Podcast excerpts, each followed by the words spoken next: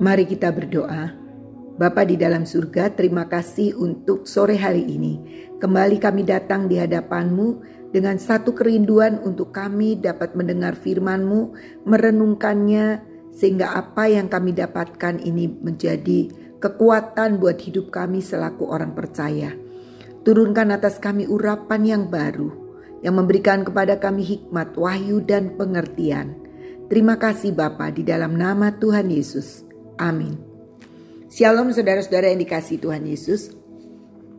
Saya mengajak kita akan sama-sama membaca dari Matius 25. Kita akan baca Matius 25 ayatnya yang ke 29. Dikatakan demikian. Karena setiap orang yang mempunyai kepadanya akan diberi sehingga ia berkelimpahan. Tetapi siapa yang tidak mempunyai apa pun juga yang ada padanya akan diambil daripadanya. Saudara setuju atau tidak setuju? Ini adalah kalimat yang disampaikan oleh Tuhan Yesus. Awalnya saya pun ketika merenungkan ini merasa sebuah keanehan. Orang yang sudah punya akan diberi sampai dia berkelimpahan. Tetapi orang yang tidak mempunyai apa saja yang ada padanya akan diambil. Rasanya nggak fair sekali ya. Orang yang sudah punya kenapa mesti dikasih? Mungkin nih dalam kehidupan kita kesehari-hariannya kalau kita melihat ada orang yang tidak punya, biasanya kita akan lebih berbelas kasihan dan berbagi dengan mereka. Tetapi kalau yang sudah punya kita sering kali ya dia sudah punya. Tapi ini yang menyampaikan adalah Tuhan Yesus sendiri.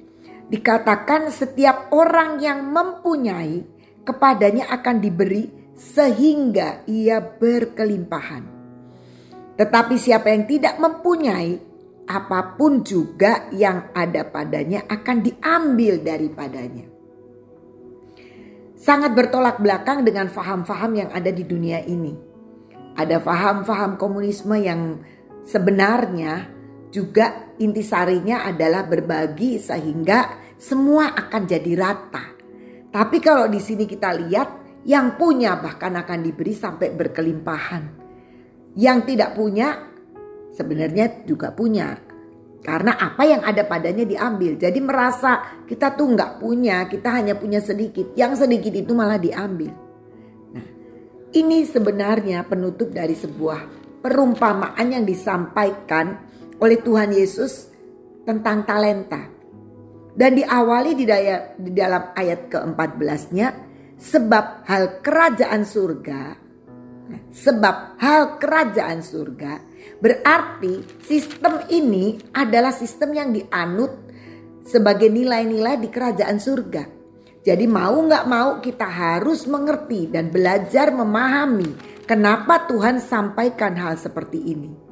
Hal kerajaan surga Kemudian diceritakanlah tentang talenta dan ditutup dengan bagi mereka yang punya akan diberi sampai berkelimpahan. Kita tahu ceritanya talenta yang saya tidak akan bacakan di sini. Bahwa seorang tuan yang akan bepergian, dia meninggalkan kepada hamba-hambanya. Ada yang mendapat satu talenta, dua talenta, dan lima talenta.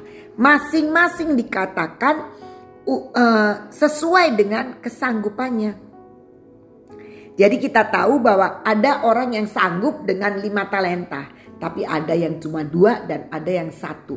Dan semuanya diberikan tanggung jawab. Dikatakan bahwa tuannya ini mendelegasikan tanggung jawab dengan talenta-talenta yang diberikannya itu.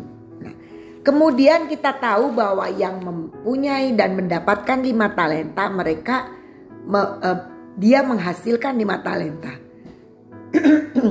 Yang dua talenta menghasilkan dua talenta. Tetapi yang satu talenta dia tidak berbuat apa-apa. Dia simpan itu satu talenta dan dia kembalikan ketika tuannya datang kembali. Nah ditutup dengan apa yang kemudian dinyatakan oleh Tuhan Yesus bahwa orang yang mempunyai akan diberi lagi. Kenapa? Karena satu talenta dari hamba yang tidak mengerjakan apa-apa itu justru diberikan bukan kepada yang dua dan menghasilkan dua jadi punya empat tapi diberi, diberikan kepada yang lima dan sudah menghasilkan lima punya sepuluh talenta diberikan. Memang yang mempunyai akan diberi berkelipatan lagi supaya mereka berkelimpahan. Nah kalau kita melihat seperti ini walaupun di dalam hati kita aneh tetapi sekali lagi kita diingatkan itulah perhitungan nilai-nilai dari kerajaan surga di mana kita harus mengikutinya dan kita harus percaya bahwa Tuhan kita, Tuhan sang pemilik surga itu dia memberikan dengan sebuah alasan-alasan yang sangat bisa diterima kalau kita mau merenungkannya. Saya kembali melihat dari keluaran 31 ayatnya yang ke-6. Pada waktu itu Musa disuruh untuk membuat kemah pertemuan. Dan di situ ada Besaleel dan Aholiab yang ditunjuk untuk mengerjakannya. Nah, dikatakan di dalam ayat ke-6 dari Keluaran 31, juga aku yaitu Tuhan telah menetapkan di sampingnya Aholiab bin Ahisamah dari suku Dan dalam hati setiap orang ahli telah kuberikan keahlian. Nah, di sini kita aneh lagi. Ternyata Tuhan itu memberikan keahlian bukan saja kepada orang yang kurang ahli. Di situ dikatakan bahwa kepada setiap orang ahli telah kuberikan keahlian. Jadi Tuhan akan menunjuk orang-orang yang ahli. Di dalam terjemahan yang lebih sederhana bahasa Indonesia masa kini dikatakan Tuhan akan memberikan keahlian kepada orang-orang yang pandai. Yang sudah pandai itu malah dikasih keahlian lagi supaya lebih pandai, lebih ahli, lebih kompeten lagi dengan apa yang ditugaskan. Dan itu sama dengan apa yang tadi disampaikan oleh Tuhan Yesus bagi orang yang punya akan ditambahkan supaya berkelimpahan. Termasuk bukan soal uang, tapi termasuk juga soal kepandaian, soal keahlian, soal kemampuan, soal apa saja. Ketika kita punya, kita akan ditambahi oleh Tuhan. Dan di sini dikatakan bahwa Tuhan memberikan di dalam kepada setiap orang ahli kuberikan keahlian. Kita sering melihat ya, Mungkin dalam hidup kita juga. Siapakah kita? Mungkin kita pimpinan sebuah perusahaan atau kita juga bisa kita uh, pemilik yang memiliki karyawan-karyawan atau bahkan di rumah sendiri kita punya pembantu. Ayo, sekarang saya mau nanya, kalau kita memberikan tugas-tugas itu biasanya kita panggil yang pinter, yang sudah ahli atau yang belum, yang nggak bisa apa-apa. Kita pasti uh, menugaskan kepada yang pinter dengan harapan yang pintar udahlah nanti yang yang kurang pintar ini nanti ngikut aja betul kan jadi kita akan lebih memberi tugas, lebih memberi tanggung jawab kepada yang pintar yang bisa dipercaya. Jadi itu sebenarnya apa yang dikatakan oleh Tuhan Yesus itu logis sekali. Buat dia memberikan kepa keahlian kepada yang ahli. Dia akan memberi kepada yang sudah punya supaya berkelimpahan. Itu yang terjadi. Seperti kita tanpa sadari, sering kali mungkin kita dianggap mampu di dalam satu komunitas kita, entah di pelayanan, entah di pekerjaan. Kemudian kita akan diberi kerjaan baru, diberi tugas baru, dan mungkin di antara kita ada yang sering ngomong, "Kenapa aku lagi ya? Kenapa aku lagi?" Seharusnya kita menyadari ketika orang atau pimpinan kita mempercayakan sesuatu karena kita punya karena kita mampu dianggapnya. Walaupun belum tentu untuk tugas-tugas yang baru, tetapi itu sebenarnya setiap tugas, setiap apa pun yang didelegasikan kepada kita itu akan terus mengasah hidup kita sehingga kita memiliki yang lebih, lebih dan lebih lagi. Nah, sekarang bagaimana supaya kita menjadi orang-orang yang memiliki dan Tuhan akan memberikan lebih dan diberi lebih lagi.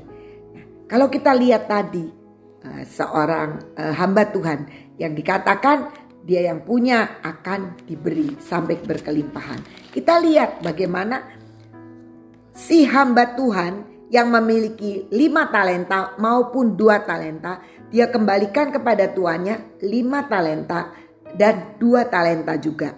Dan dikatakan apa yang dikatakan oleh tuannya, kita akan baca dari Matius 25 ayat yang ke-21. Maka kata tuannya itu kepadanya, baik sekali perbuatanmu itu, hai hambaku yang baik dan setia. Engkau telah setia dalam perkara kecil, aku akan memberikan kepadamu tanggung jawab dalam perkara yang besar. Demikian juga Tuhan mengatakan hal yang sama tuannya ini ketika hamba yang memiliki dua talenta dia kembalikan empat talenta menghasilkan dua talenta berarti dan kata-kata yang sama juga diberikan kepada hamba hamba itu. Jadi artinya bagaimana kita bisa memiliki pertambahan dalam kehidupan kita supaya Tuhan itu bisa memberi kita sampai kita berkelimpahan. Di situ dikatakan, "Hai hambaku yang baik Pertama, yang setia dan kemudian yang bertanggung jawab. Jadi artinya sebenarnya yang Tuhan inginkan buat setiap kita supaya hidup kita mengalami sebuah pertambahan dalam skill, dalam kemampuan, dalam keahlian, dalam keuangan, dalam memanage semua dalam pekerjaan, pelayanan maupun di dalam pergaulan kita Tuhan menginginkan kita menjadi orang yang baik. Orang yang baik itu artinya orang yang selalu meresponi dengan apa yang Tuhan berikan dengan sangat baik. Tidak marah-marah, tidak kecewa, tidak mengumpat, tidak khawatir, tidak sebagainya. Tapi kita punya pemikiran yang baik bahwa Tuhan kita adalah Tuhan yang baik. Dan kemudian kita apa? Kita setia dengan apa yang dipercayakan. Kita setia dengan apa yang kita dapatkan. Dan kalau kita setia dan kita juga bertanggung jawab. Kita bertanggung jawab dengan semua yang Tuhan sudah berikan dan maupun Tuhan sudah percayakan di dalam hidup kita. Nah, kalau saya melihat di dalam pengkhotbah. Di pengkhotbah 7 ayat yang ke-8 dikatakan demikian. Akhir suatu hal lebih baik daripada awalnya. Kenapa? Ketika saya merenungkan kenapa akhir dari segala sesuatu lebih baik daripada awalnya. Saya kemudian menangkap begini, kalau kita bisa mengakhiri semua itu, berarti kita adalah orang yang setia dan bertanggung jawab. Ada begitu banyak orang sangat mudah dan pandai sekali untuk memulai sesuatu, tetapi dia tidak bisa menyelesaikan dengan baik. Dia tidak bahkan kadang-kadang terbengkalai tidak ada penyelesaiannya. Sudah mulai nggak selesai. Kenapa ya? Ya karena tidak setia. Kenapa ya? Karena kita tidak bertanggung jawab. Harusnya ketika kita memulai sesuatu, entah itu proyek, entah itu pekerjaan apa pun, kita harus sampai selesai, sampai menghasilkan, sampai berdampak, sampai benar-benar ini finish. Gitu. Ada begitu banyak yang kita tidak bisa selesaikan. Saya pernah punya pengalamannya. Pengalaman yang sebenarnya menyesal. Tetapi itu memang saya gitu, di zaman-zaman dulu. Suatu ketika saya punya teman. Seorang teman bukan teman kuliah tapi teman temannya suami saya maksudnya. Dia sangat pandai dalam mengerjakan pekerjaan tangan. Saya bukan tipe orang yang telaten untuk mengerjakan pekerjaan tangan. Kemudian ada teman yang mengatakan begini, Ina, coba kamu bisa seperti dia. Saya kasih, nah saya mau dikasih hadiah gitu. Dia sebutkan sebuah hadiah, saya kasih katanya. Kalau kamu memang bisa menyelesaikan seperti dia, apa itu? Itu loh rajutan krestik kalau zaman dulu di eh, yang silang-silang itu krestik. Tapi besar, ukurannya besar sekali. Yang dibuat oleh temennya suami saya itu perempuan itu mungkin ukurannya sekitar berapa ya? 80 kali 120 cm jadi besar gitu. Gambarnya bagus. Dia kerjain setiap hari karena ini teman kosnya dari suami saya. Uh, jadi saya sering diajak ke situ ngeliat iya dia tiap kali sambil ngobrol sama kita dia kerjain terus gitu. Saya penasaran karena saya diragukan kan orang itu diragukan. Jadi saya bilang oke okay, saya mau beli saya pilih gambar yang bagus ya. Oh, pilih gambar yang bagus dan kemudian saya mulai kerjain. Waktu itu masih calon suami saya. Calon suami saya itu tahu bahwa saya bukan tipe orang-orang yang suka begitu. Tapi saya lakukan. Dan saya bisa melakukannya dengan sistem yang lebih menurut saya lebih uh, canggih lah, lebih praktis gitu. Tapi saya bisa kerjain, kerjain, kerjain terus. Tapi karena saya itu pilihnya besarnya sama dengan si itu ya.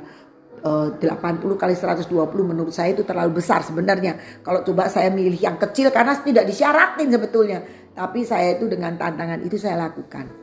Sampai kemudian saya menikah itu belum selesai. Dan akhirnya memang selesai diselesaikan oleh ibu saya sendiri. Mami saya bilang ini kok sayang nggak diselesaikan. Akhirnya diselesaikan, dibikin, dipasang di figura, ya terus dipasang. Nah saya tidak bisa menyelesaikan. Kenapa? Saya tidak setia. Saya hanya bisa memulai. Sebenarnya kurangnya nggak banyak kok, mungkin 20% aja. Tapi udah bosen, udah nggak uh, apa ya? Saya sudah tidak konsentrasi lagi di situ. Dan tentu saja saya juga nggak dapat hadiah Kalaupun dapat hadiah juga kali itu saya sudah lupa. Kali yang janji juga sudah lupa mau kasih hadiah. Tapi saya mau katakan di sini ada begitu banyak orang bisa memulai dengan sangat baik. Tetapi tidak banyak orang yang bisa mengakhiri dengan sangat baik. Jadi memang pengkhotbah mengatakan akhir suatu hal lebih baik karena akan membuktikan apakah kita setia, apakah kita bertanggung jawab dengan apa yang sudah kita buat dan kita awali. Karena itu mari kita belajar bahwa sesungguhnya yang Tuhan inginkan di dalam hidup kita adalah ketika kita orang menjadi orang yang baik, yang setia dan yang bertanggung jawab. Itu yang sebenarnya Tuhan inginkan untuk kita bisa mengalami pertambahan di dalam hidup kita. Sehingga kita pasti skill kita akan menambah, kesetiaan kita akan bertambah, tanggung jawab kita lebih besar. Sehingga Tuhan katakan ketika engkau setia dengan tanggung jawab yang kecil, maka aku akan berikan tanggung jawab yang lebih besar. Kenapa? Tanggung jawab lebih besar pasti itu program proyek yang lebih besar. Kalau dalam bentuk waktu, waktu yang lebih banyak. Kalau dalam bentuk kepandaian, kepandaian yang lebih pandai lagi. Kalau dalam bentuk uang, uang yang lebih besar lagi. Yang akan menjadi tanggung jawab kita. Nah, apalagi Mari kita berpijak kepada apa yang kita punya sekarang ini. Karena kadang-kadang kita itu merasa ya gimana. Banyak orang yang gagal dalam pekerjaan bilang karena saya nggak punya modal. Tetapi ada begitu banyak orang sukses yang diawali bukan dengan modal. Tapi dengan kemauan, dengan kepandaian bagaimana menangkap kesempatan dan tidak selalu dengan modal uang. Nah begitu banyak saya ketemu dengan banyak orang yang gagal dalam pekerjaannya karena selalu menyalahkan karena dia tidak punya modal. Mari kita belajar mengerti modal apa yang di dalam diri kita itu dengan belajar kepada Daud ketika Daud harus berhadapan dengan Goliat. Kita lihat di dalam 1 Samuel 17. 1 Samuel 17 ayatnya yang ke-34 sampai 37. Pada waktu itu Daud datang ke medan perang dia tidak tahu bahwa pada waktu itu ada Goliat sebagai musuh yang ditakuti oleh orang Israel. Dan singkat cerita kita tentu tahu ceritanya bahwa Daud melihat tantangan dari Goliat itu yang menimbulkan di dalam hatinya sesuatu untuk melawan akan Goliat itu. Dan tetapi Daud itu diragukan karena dia bukan tentara, dia tidak pernah dilatih untuk berperang, dia bukan seorang prajurit, dia hanyalah gembala domba. Dan pada waktu dia diragukan, dia meng menyampaikan keinginannya untuk melawan Goliat, Saul tidak begitu percaya. Tetapi Daud berpan, berpangkal dengan modal yang dia punya, dia katakan demikian di ayat 34. Tetapi Daud berkata kepada Saul, Hambamu ini biasa mengembalakan kambing domba ayahnya. Apabila datang singa atau beruang yang menerkam seekor domba dari kawanannya, maka aku mengejarnya, menghajarnya, dan melepaskan domba itu dari mulutnya. Kemudian apabila ia berdiri menyerang aku, maka aku menangkap janggutnya, lalu menghajarnya dan membunuhnya. Baik singa maupun beruang telah dihajar oleh hambamu ini. Dan orang Filistin yang tidak bersunat itu, ia akan sama seperti salah satu daripada binatang itu. Karena ia telah mencemooh barisan daripada Allah yang hidup Pula kata Daud, Tuhan yang telah melepaskan aku dari cakar singa dan dari cakar beruang, dia juga akan melepaskan aku dari tangan orang Filistin itu. Jadi sekarang Daud ini ingin berperang menghadapi Goliat. Dia tidak mencari hal-hal yang dia tidak punya. Tetapi dia mengatakan aku punya sesuatu. Yaitu apa? Keahlian, kepandaian yang selalu dia sudah capai ketika melawan beruang dan singa. Loh, Goliat itu manusia loh, raksasa lagi. Kok disamain dengan singa dan beruang? Karena yang punya itu, Daud punyanya itu, kemampuan untuk mengalahkan singa dan beruang. Dan Daud tahu bahwa yang dia miliki bukan cuma kemampuan singa dan beruang, tetapi Tuhan juga Allah yang hidup yang dikatakan uh, Allah yang dicemooh oleh Goliat itu. Jadi kita bisa melihat akhirnya apa yang terjadi ketika Daud melawan Goliat, Goliatnya mati, Daud menang dan sejak saat itu Daud memiliki predikat sebagai prajurit, sebagai tentara yang luar biasa, akhirnya menjadi panglimanya di tangan uh, di kerajaan Saul itu. Mari kita melihat apa yang ada itulah yang dipakai menjadi awal dari sebuah kemenangan bagi Daud.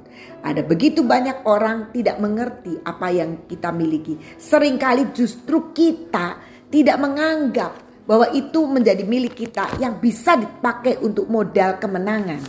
Seperti orang yang mendapatkan satu talenta. Dia pikir aku cuma dapat satu talenta. Udah diumpetin aja. Uh, tuanku itu memang tuan yang tidak adil. Tuan yang kejam. Aku kan cuma punya sedikit. Cuma satu talenta. Toh tuannya tidak menuntut untuk dia akan mendapat 10, 20. Tetapi dia tidak mau kerjakan itu. Banyak orang Kristen juga sama seperti itu. Dia selalu mengatakan, "Aku tidak punya apa-apa, aku tidak bisa apa-apa." Melupakan apa yang Tuhan taruh. Mungkin memang kecil, mungkin kemampuan kita bernegosiasi yang tidak kelihatan kan. Kita sering kali pengen yang kelihatan. Sedangkan yang tidak kelihatan aja kita tidak mau kerjakan. Yang tidak kelihatan ada mungkin kemampuan kita bernegosiasi. Kemampuan kita dengan tenaga-tenaga kita. Kemampuan kita berpikir. Kemampuan dan kepandian kita untuk melakukan apa pun. Seringkali itu tidak menjadi perhitungan. Yang kita pikirkan adalah sesuatu yang besar. Coba kalau aku dikasih perusahaan yang besar. Coba kalau aku dikasih modal yang besar. Coba kalau aku punya ini dan aku punya itu. Hari ini Tuhan ingin mengingatkan bagi orang yang tidak punya. Yang sebenarnya Tuhan sudah taruh di dalam dirinya. Mungkin cuma satu talenta nggak kelihatan. Maka itu akan diambil. Tetapi siapa yang punya seperti Daud. Daud tidak punya uh, pakaian perang. Daud tidak punya uh, apa senjata perang. Daud tidak punya keahlian untuk berperang. Dia tidak pernah dilatih untuk menjadi prajurit. Tetapi dia tahu Aku punya modal yang cuma satu mungkin kecil. Tidak pernah dilihat oleh kakak-kakaknya. Tidak pernah dilihat oleh Saul. Tidak pernah dilihat oleh rakyat Israel. Tetapi dia melihat aku punya kemampuan mengalahkan singa dan beruang. Dan itu cukup untuk membuat pertambahan-pertambahan. Dan akhirnya Daud ditambahkan, ditambahkan keahlian untuk terus berperang. Dan dia selalu menang dengan peperangan-peperangan yang dihadapi. Bukankah kita juga ingin menjadi orang-orang yang terus bertambah dalam segala bidang? Kita tambah pinter, kita tambah ahli, kita tambah pandai, kita tambah dalam finansial, kita tambah dalam apa pun. Sehingga kita bisa melakukan lebih banyak lagi untuk kerajaan surga. Mari kita merenungkan apa yang ada pada kita saat ini. Mungkin saat ini kita sudah lanjut usia, mari kita menjadi pendoa. Pendoa kan gampang, di dalam kamar sambil duduk bisa berdoa. Mungkin kita sekarang ini memang sebagai karyawan. Mari kita bekerja, menikmati setiap tugas yang diberikan dengan bertanggung jawab, mengawali dan mengakhiri dengan baik semua tugas yang diberikan. Mungkin kita sebagai pemilik usaha, mari kita Pikirkan usaha apa lagi yang bisa dikembangkan dan bagaimana kita bisa mendapatkan penambahan-penambahan lewat hikmat yang dari Tuhan.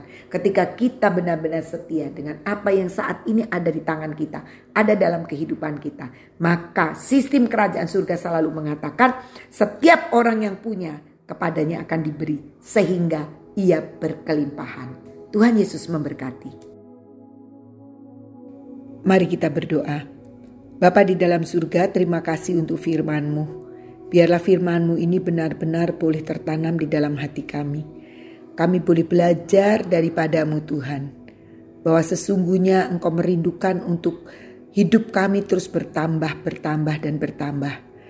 Berikan kepada kami roh yang rela Tuhan. Untuk mengerjakan dengan tanggung jawab, dengan kesetiaan, dan dengan kesungguhan hati atas setiap apa yang kau percayakan kepada kami. Terima kasih Tuhan karena engkau selalu menaruh sesuatu di dalam diri kami dan mampukan kami untuk mengembangkan semua yang sudah Engkau sediakan. Di dalam nama Tuhan Yesus kami berdoa dan bersyukur. Amin.